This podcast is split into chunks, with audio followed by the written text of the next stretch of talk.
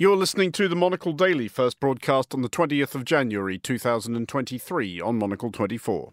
Germany continues to equivocate about sending tanks to Ukraine, a wrap up of the week in Davos, and a gauging of excitement levels vis a vis Madonna's upcoming tour. I'm Andrew Muller. The Monocle Daily starts now.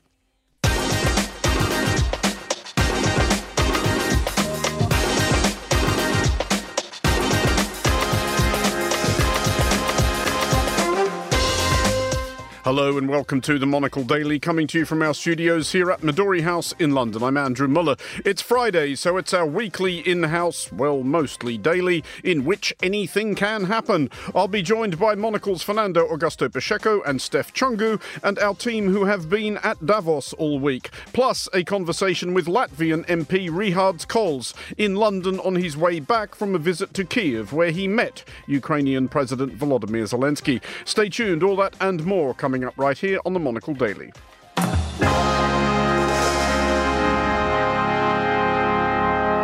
This is the Monocle Daily. I'm Andrew Muller, and we'll start with today's meeting at Ramstein Air Base in Germany of defence ministers to discuss further military aid to Ukraine.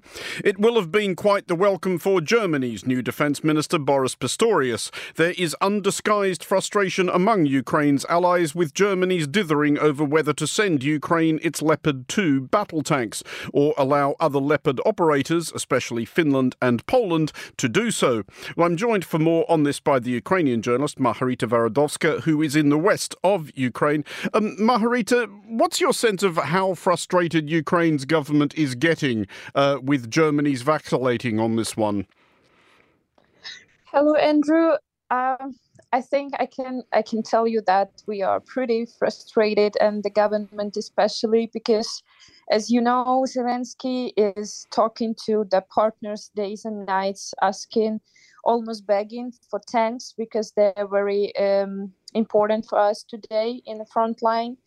And um, I think a lot of a lot of experts and politicians they actually bet on Ramstein today. They they thought it would it would end in success, but now it's obvious we're gonna have uh, a lot of support, but not those things that we need the most. I mean, as far as it's possible to tell from what Ukrainian leaders and Ukrainian military leaders are saying, what kind of difference would the tanks make?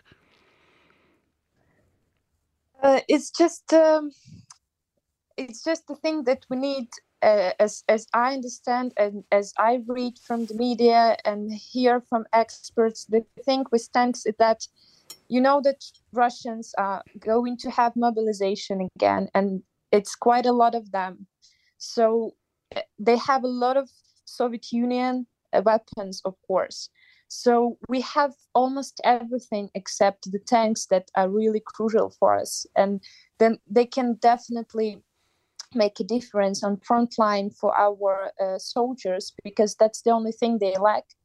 It's it's kind of the uh, it's kind of the thing that we actually don't have now it's been a, know, a recurring concern for Ukraine's government since Russia invaded last February about keeping um, its allies together, about maintaining a united front. Do you get any sense that there is worry among Ukraine's government that the resolve of some of its European allies could falter? I mean, I think it is important to note that it's not like Germany is not helping. Germany, in fact, uh, is the fourth biggest provider of military aid to Ukraine so far and is about to send a Patriot missile system and 40 infantry fighting vehicles. Yeah, sure. Of course, we get a lot of help, and we can't tell that Germany doesn't help us. But the thing is that we've been talking about, um, in particular, uh, Leopard tanks for many weeks by now. And uh, we get a lot of promises at one time, and then we hear something that about go- German government need to weight all the pros and cons, which is quite strange uh, position from the from the partner, don't you think so? Hmm. It's just given us a lot of hope at one point and then a lot of frustration at another point. So it's just, of course, of course, we have a lot of support and uh, we we see that the whole world is trying to help us and actually help him But again, tanks is something that we definitely don't have, and it could turn the front line in different way and could help us to counterattack uh, with the huge power there was a very sobering statement made today by General Mark Milley, the chairman of the United States Joint Chiefs of Staff. He says he thinks it will be difficult for Ukraine to take back all of its territory this year. Um, he is therefore thinking of at least another year of this conflict. Um, it's been extraordinary, I think, for the rest of the world to watch the, the resilience, um, the courage, and the ingenuity of Ukraine's people these last 11 months. Do you feel like people, though, are braced? For this conflict to last a while longer yet? This is a very difficult question, and personally, I can tell you that I start to understand. Of course, it's it's going to take more than one year for us to uh, have back all our territories, especially when talking about Crimea. I think the first thing we need to talk about is that we need to go back to the to the situation that was before 24th of February, at least. And uh, if to if to talk about the statement that was made by you, say sure, it shocked a lot of people. I think because our um, main investigator of Ukraine, Kirill Budanov, the head of the investigative office of Ukraine, he he said many months ago that by April we would um, have back Crimea, which sounds fantastic now, right? And uh, I think that a lot of people had hope, but it's obvious we need some time. And uh, especially if we had those tanks, we could counterattack successfully in spring.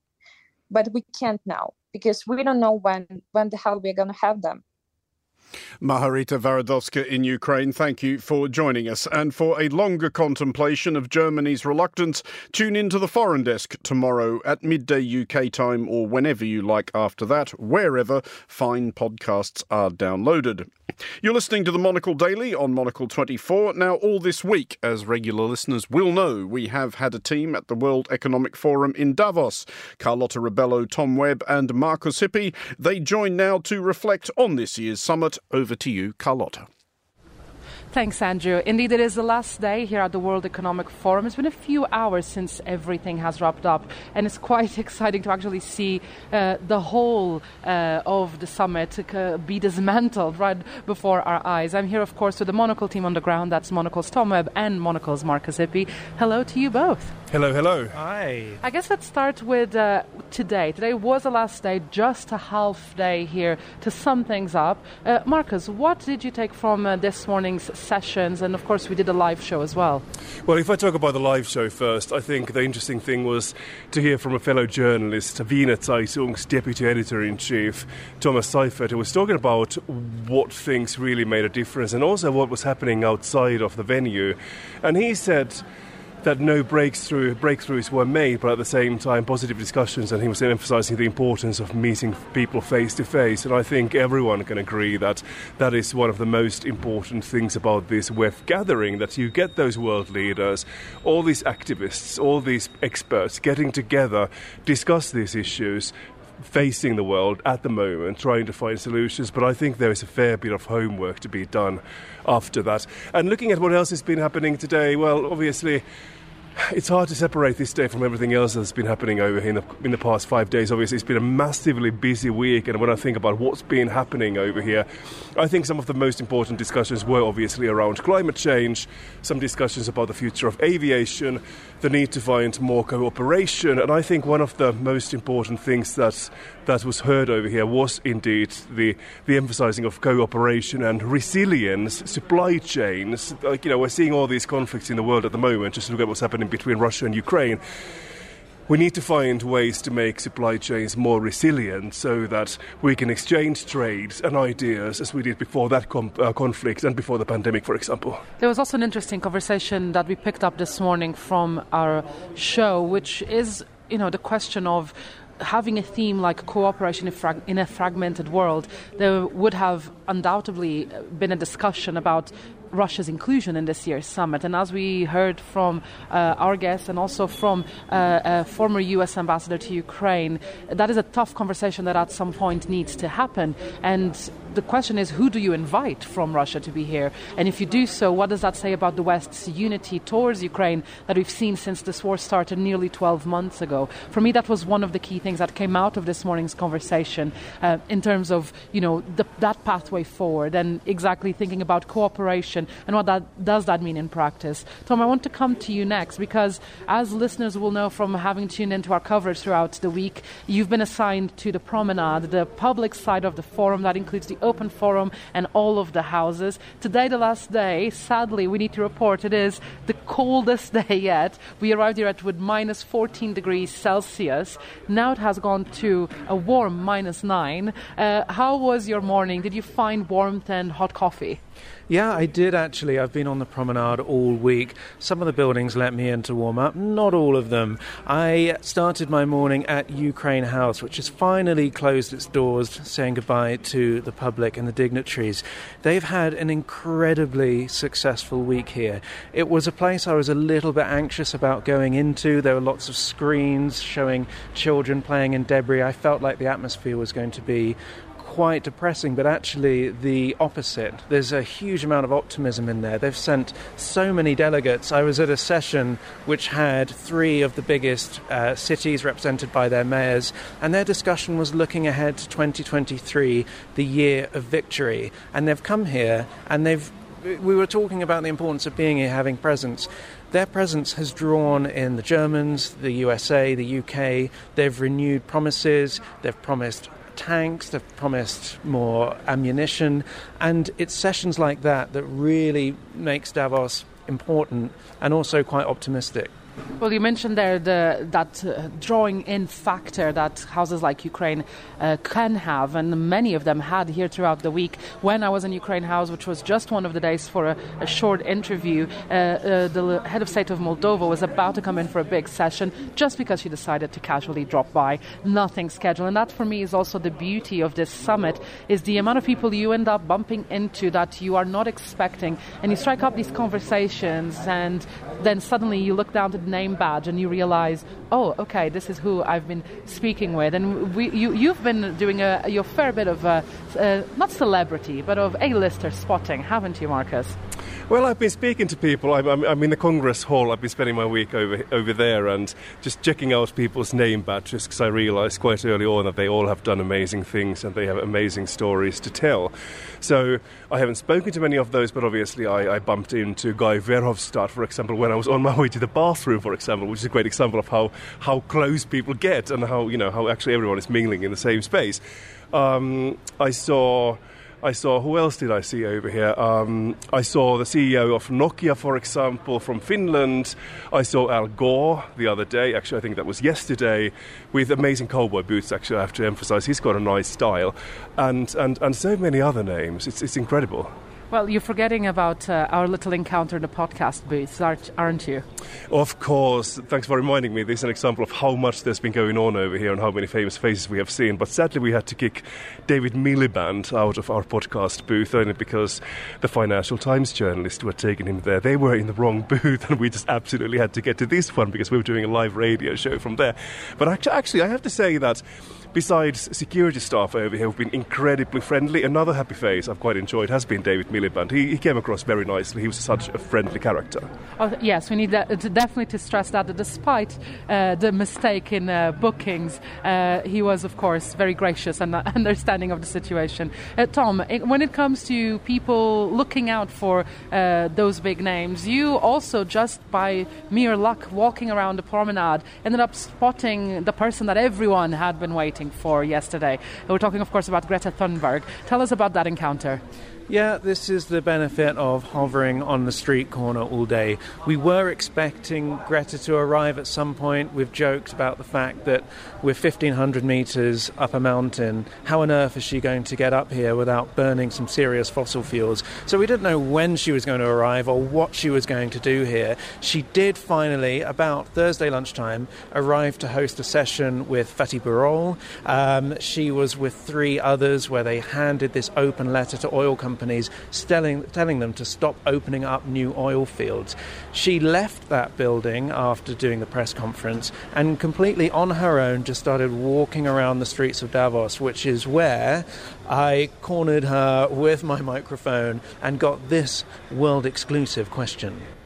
Greta, did you achieve what you wanted to do in Germany? It's a very long struggle, so we don't. All we are trying to do is to do as much as we possibly can. Yeah, we will continue to fight to keep the carbon in the ground and for climate justice. And do you know where you're heading to next? Kind of. As you can tell from her very strange answers, she had no idea where she was going or what she was doing next. She was actually being hounded by other people. However, today we saw her with about 10 activists holding banners, not making much of an impact here. This is an issue that there aren't massive train stations, it's very difficult to get here. Had she been elsewhere, we would have seen thousands of people, we would have seen the conversation of climate actually be forced into discussion here at Davos. But the location, the exclusivity of it all meant her impact here was quite muted. Well, it's been quite an eventful past uh, five days, a packed week here from for the Monocle team in Davos. We uh, covered, of course, all the big news headlines coming out of here, but also, you know, after a very first tasty Monday, we were curious about the suppliers here of the catering company. Uh, Markus Hippi went down to m- meet the liquid chefs who are providing much of the food here uh, uh, in Davos. Uh, we also were curious about how to manage a town with this amount of snow, and we heard from the people at the Institute for Research for Snow and Avalanches, also based here in Davos. So it's not just about the big economic headlines, the big global headlines. It's important as well to get that sense of what's happening on the ground. Uh, just before we hand things back to London and to Andrew Muller, uh, we are going to head back to normal levels of altitude and uh, uh warm up, uh, hopefully, a bit later this evening. Uh, any final words, Markus? I mean, it's an amazing event, I have to say. Just final, final thoughts. I think it's if people are questioning the need for an event like this, I think I think it's necessary. I think that's my conclusion. We need this kind of events where people come together and discuss the issues. Despite all the criticism, it's still better than nothing. And you, Tom? When you say succession and Davos, do you have the slogan, We hear For You, or do you look at the succession battle that's about to take place with Mr. Davos himself, Klaus Schwab? Lots of businesses, lots of his backers are very worried about his succession plan. Will they fund next year? Who knows? Well, we'll be here hopefully next year to bring you the update from the ground. But for Mon- from Monocle's team here in Davos, that's it from us. Back to you in London, Andrew. Thank you, Carlota. That was Carlota Rebelo, Markus Hippi, and Tom Webb at the World Economic Forum in Davos.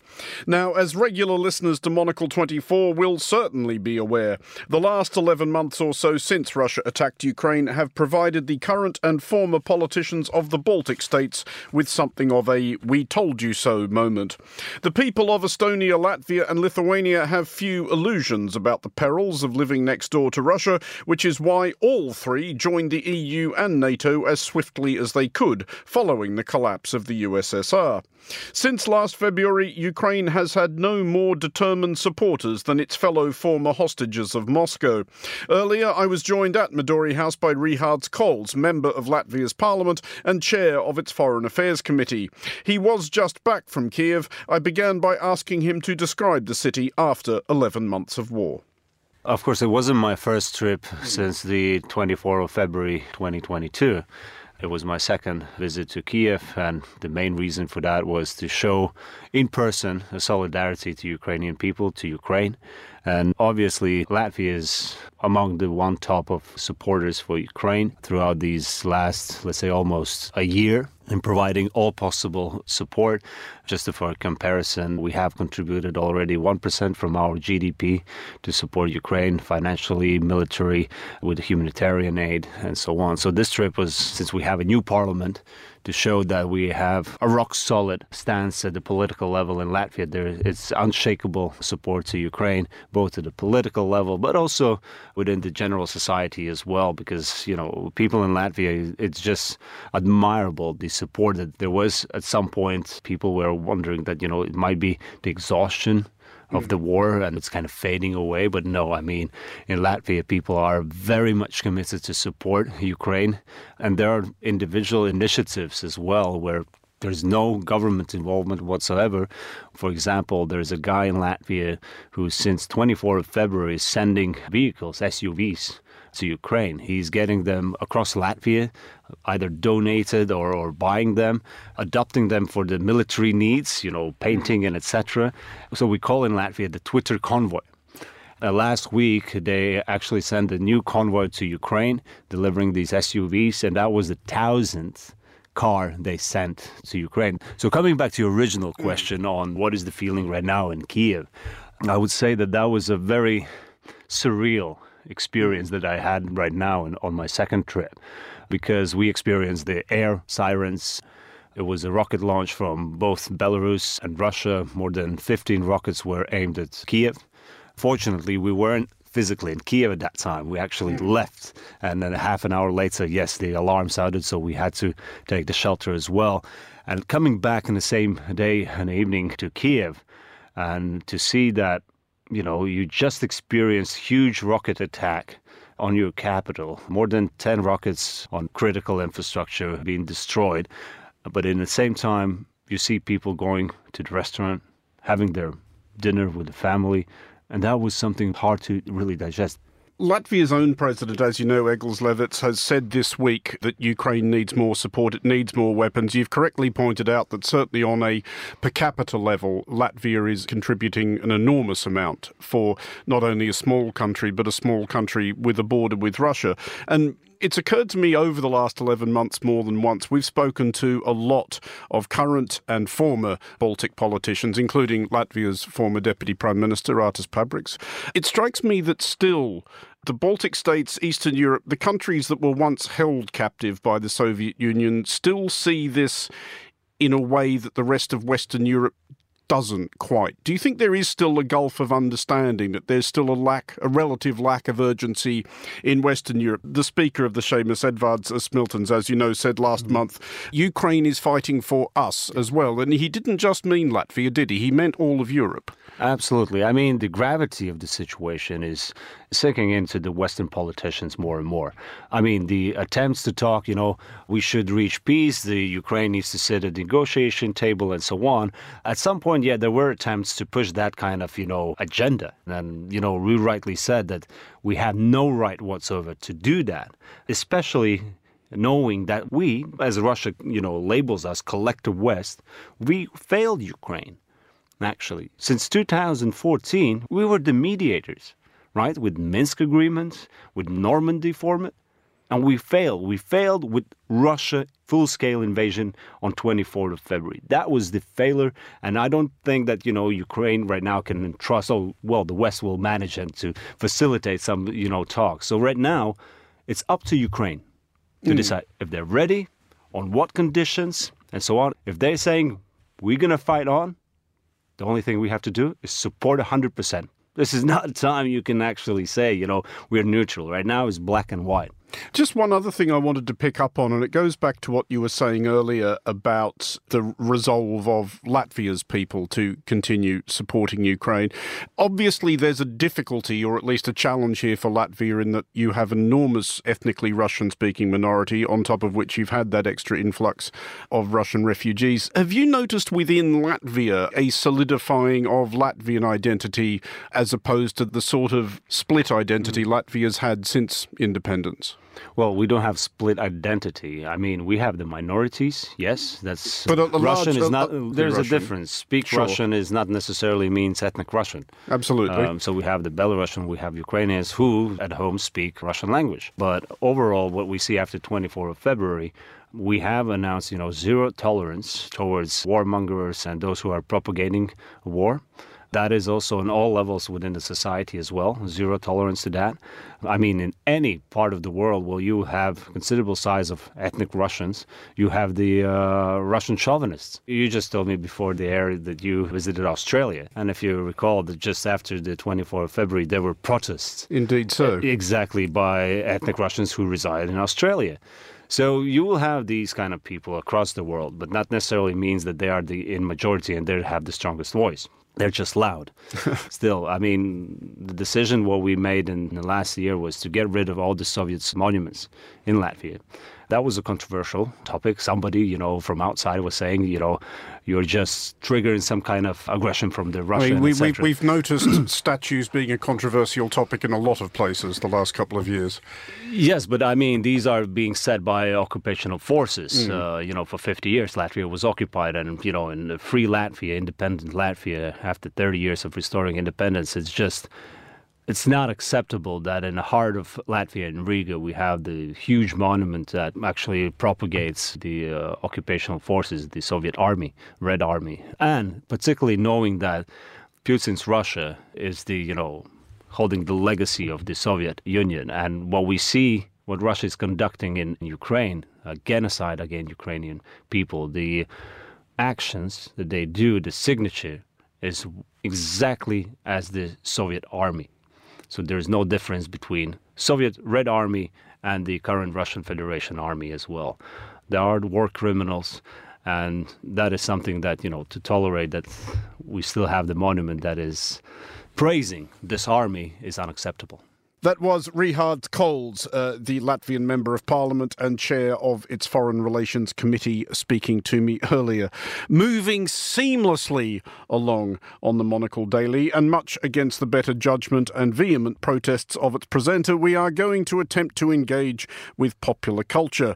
And tormenting me now in the studio are Monocle Senior Correspondent and Producer Fernando Augusto Pacheco, and Monocle Studio Manager and co producer of Monocle's Culture Show, Steph Chungu. Uh, Fernando, first of all, the thing we are going to discuss first is all jokes aside, for you, what is pretty much literally the most exciting news imaginable, isn't it? It is indeed. And and actually I've been hearing the rumors since early January, but I said it can't be, you know. But it, it was actually, and it happened. So Madonna is going on tour for the 12th time. Uh, and it's interesting because this one is different. I think it'll be extra special for the fans because she's a little bit kind of, she likes to play her new stuff. She's not the mm-hmm. kind of mm-hmm. person that goes on a greatest hits tour. And I think for the first time, she's saying, you know what, I'm going to give what the fans want. Uh, so I thought that was quite an interesting idea from her. I, I mean, I think it's not merely an interesting idea. I think it's a good one. I think there should be laws against playing the new stuff. Specifically, I think if an artist wants to play new stuff, fine, but that should be a second set after the stuff everybody actually bought their ticket to hear. But to be fair on her, actually, that was something that I admired about that because, mm-hmm. especially acts, you know, especially 40 years of career, it's very rare to see one that is actually pushing for their new stuff. But I guess she's changing her mind, but she's a smart businesswoman because there will be a biopic from her as well. So I think she's saying, you know what, I have this amazing catalog, I should do something about it. But I would expect that the next tour will be back to normal in a way. We will get shortly to the smart businesswoman aspect of this, Fernando, because there is an amount of controversy over the ticketing. Uh, you already have tickets for at least two shows. Steph, have you bought your tickets for Madonna? And if not, will you be? Uh, I did try. I did. I was in the queue just to see, just to see how much the prices were. I was 176 thousandth in the queue.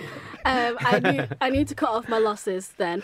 Uh, no, I, I, don't think I'll be planning on seeing Madonna. Although it will be a huge tick off my people I need to see before I leave this earth list.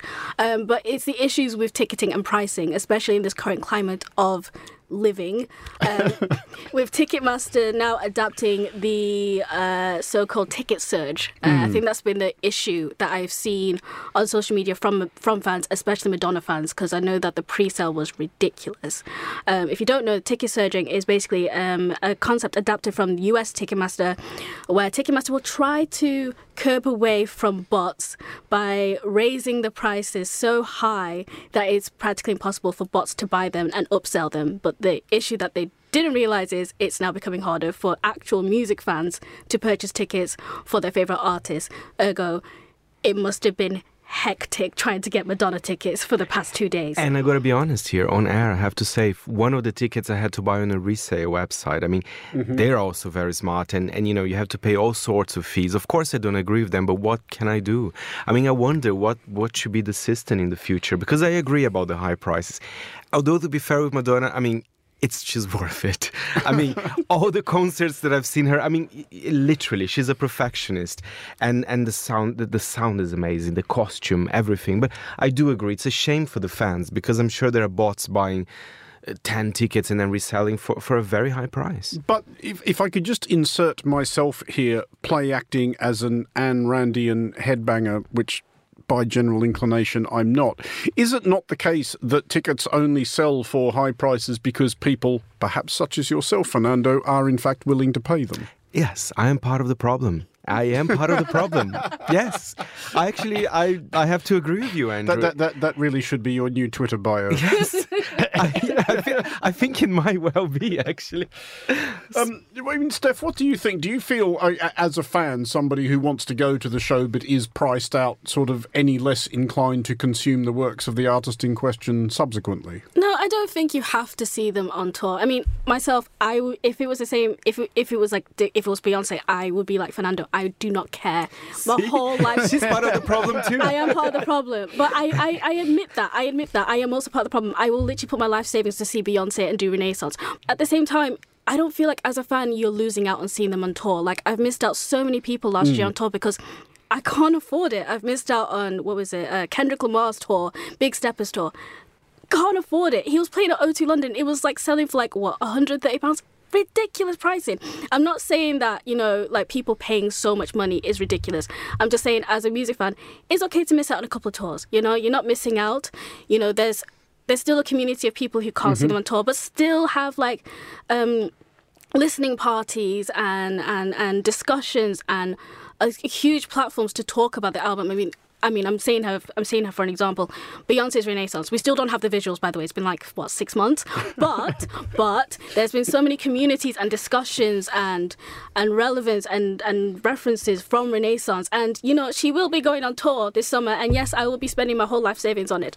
But if if I if my life savings does not cover the tickets. I'll be fine missing out. I mean, I'll be crying and depressed, and work will be sick of me for like three months because I'll just be talking about the fact I missed out on Beyonce on tour. But I'll be fine with it in like, what, three months? But I don't think as a music fan you have to see your favourite artist on tour. Uh, Fernando, we are going to illustrate this discourse with a selection of actual music. Um, what have you chosen from Madonna's oeuvre? Well, I chose from an album that, in fact, was the first time I saw Madonna live in London in 2006 for her Confessions tour, which was magical. I was here learning English, but actually, probably was more excited that I was going to see Madonna. And in fact, I remember she was recording the video for this song, or Sorry, uh, Uh, which was the second single from that album. It was in King's Cross, and I tried, you know, to see where she was filming, but actually, I didn't manage to see it. But this is Hung Up, of course, by the wonderful Madonna.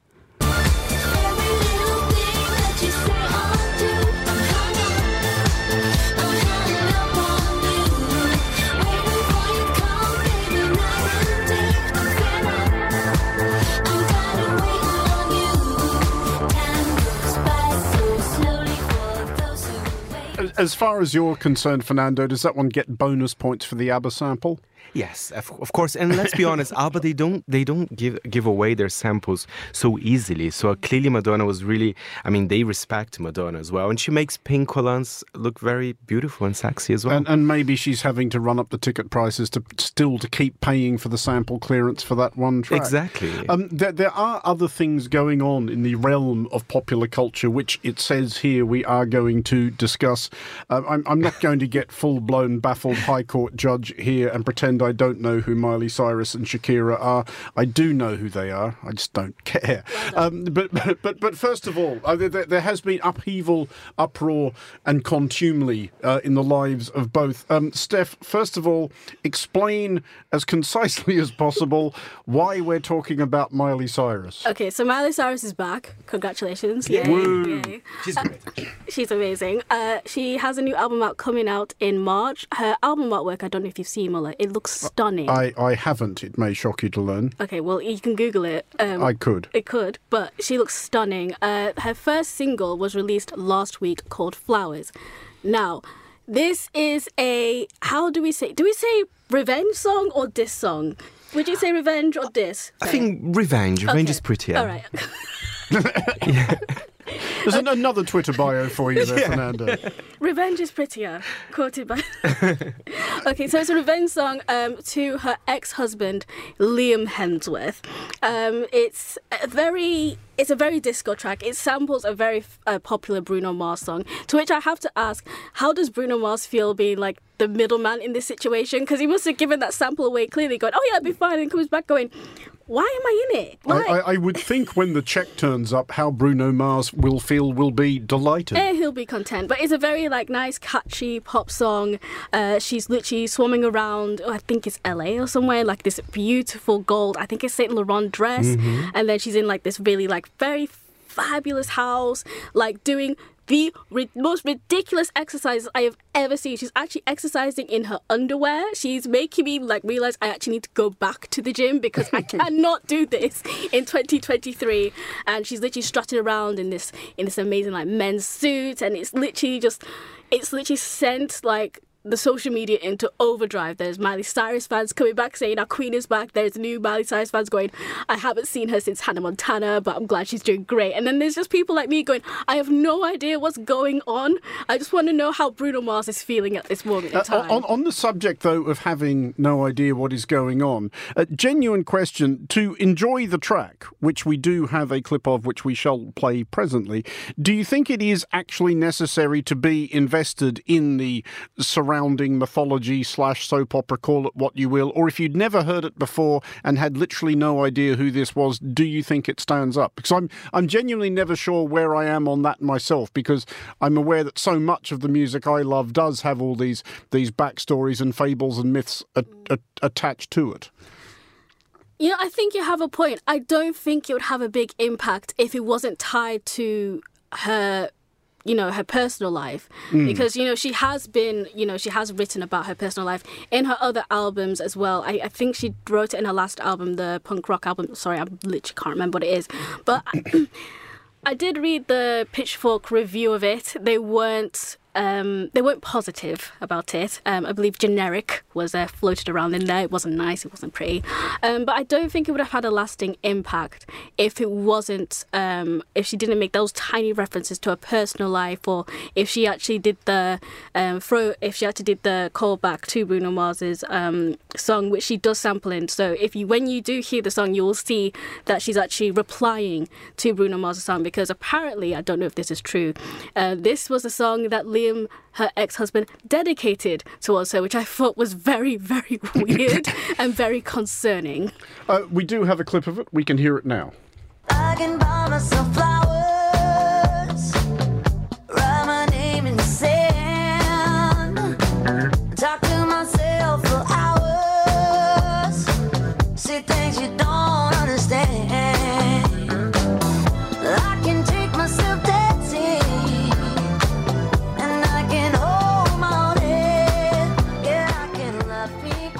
Fernando. Andrew, if I may add, I mean, this song, it is a little bit of a revenge song, but I find it, it's very mild. It's about self love. I do think anyone can identify.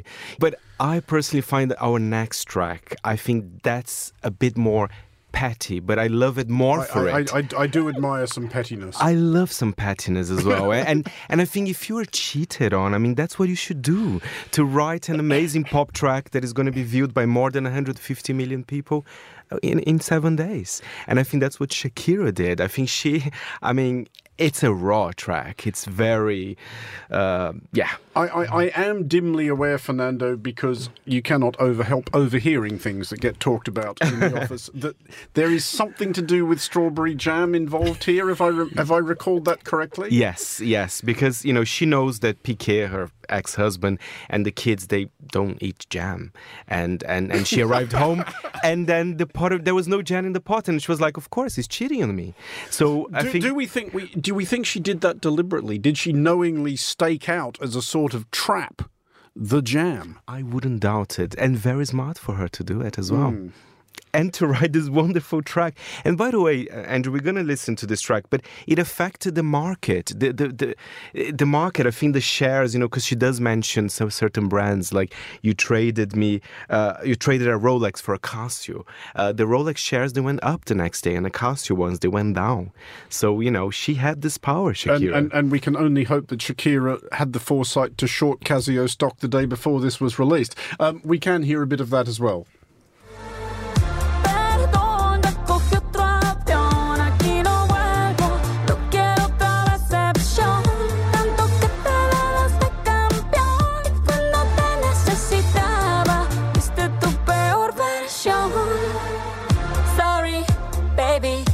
Hace rato que yo te vi tocar ese gato. Uh, Fernando, can you help us out with the translation? Is she basically there singing "Nobody else in this house eats jam"? Well, probably there will be a sequel for that. She doesn't mention that, but she does say women no longer cry, women get paid. And she even said that he should stop working out and actually should work his, you know, a little bit on the brain as well. So, I mean, it's really, that's a diss track. Actually, I changed my mind. Not revenge. that That's a diss track. Uh, a final quick thought from you, Steph. Uh, do you approve of the Shakira track? Listen, I thought I was petty, but Shakira, may, Shakira might have taken the biscuit or strawberry jam, um, even. Um, The two can go together. The two can go together. Yeah, I have never. I, I literally just listened to the uh, to the track before we came in. I have never seen someone so. She was just so. She was just enjoying it. She was just enjoying dragging him, and I, I believe that he did uh, end up like driving to training in a car, which was not his usual style, and was wearing a Casio watch. So maybe I don't know. Maybe he's helping Casio out a bit. I don't know. Steph Chungu and Fernando Augusto Pacheco, thank you for joining us. That's all for this edition of the Monocle Daily. Today's show was produced by Lillian Fawcett and researched by Andre Nikolai Pamintuan. Our sound engineer was Callum McLean. Playing us out, David Crosby, who has died at the miraculous, all things considered, age of 81. His was an extraordinary and incalculably influential career across the Byrds, Crosby, Stills and Nash, and or Young, and more collaborations and diversions than we'd have had time to list if we'd started at the top of today's show. This is from David Crosby's first solo album, 1971's If I Could Only Remember My Name. This is Laughing. I'm Andrew Muller here in London. The Daily returns at the same time on Monday. Thanks for listening. Have a great weekend.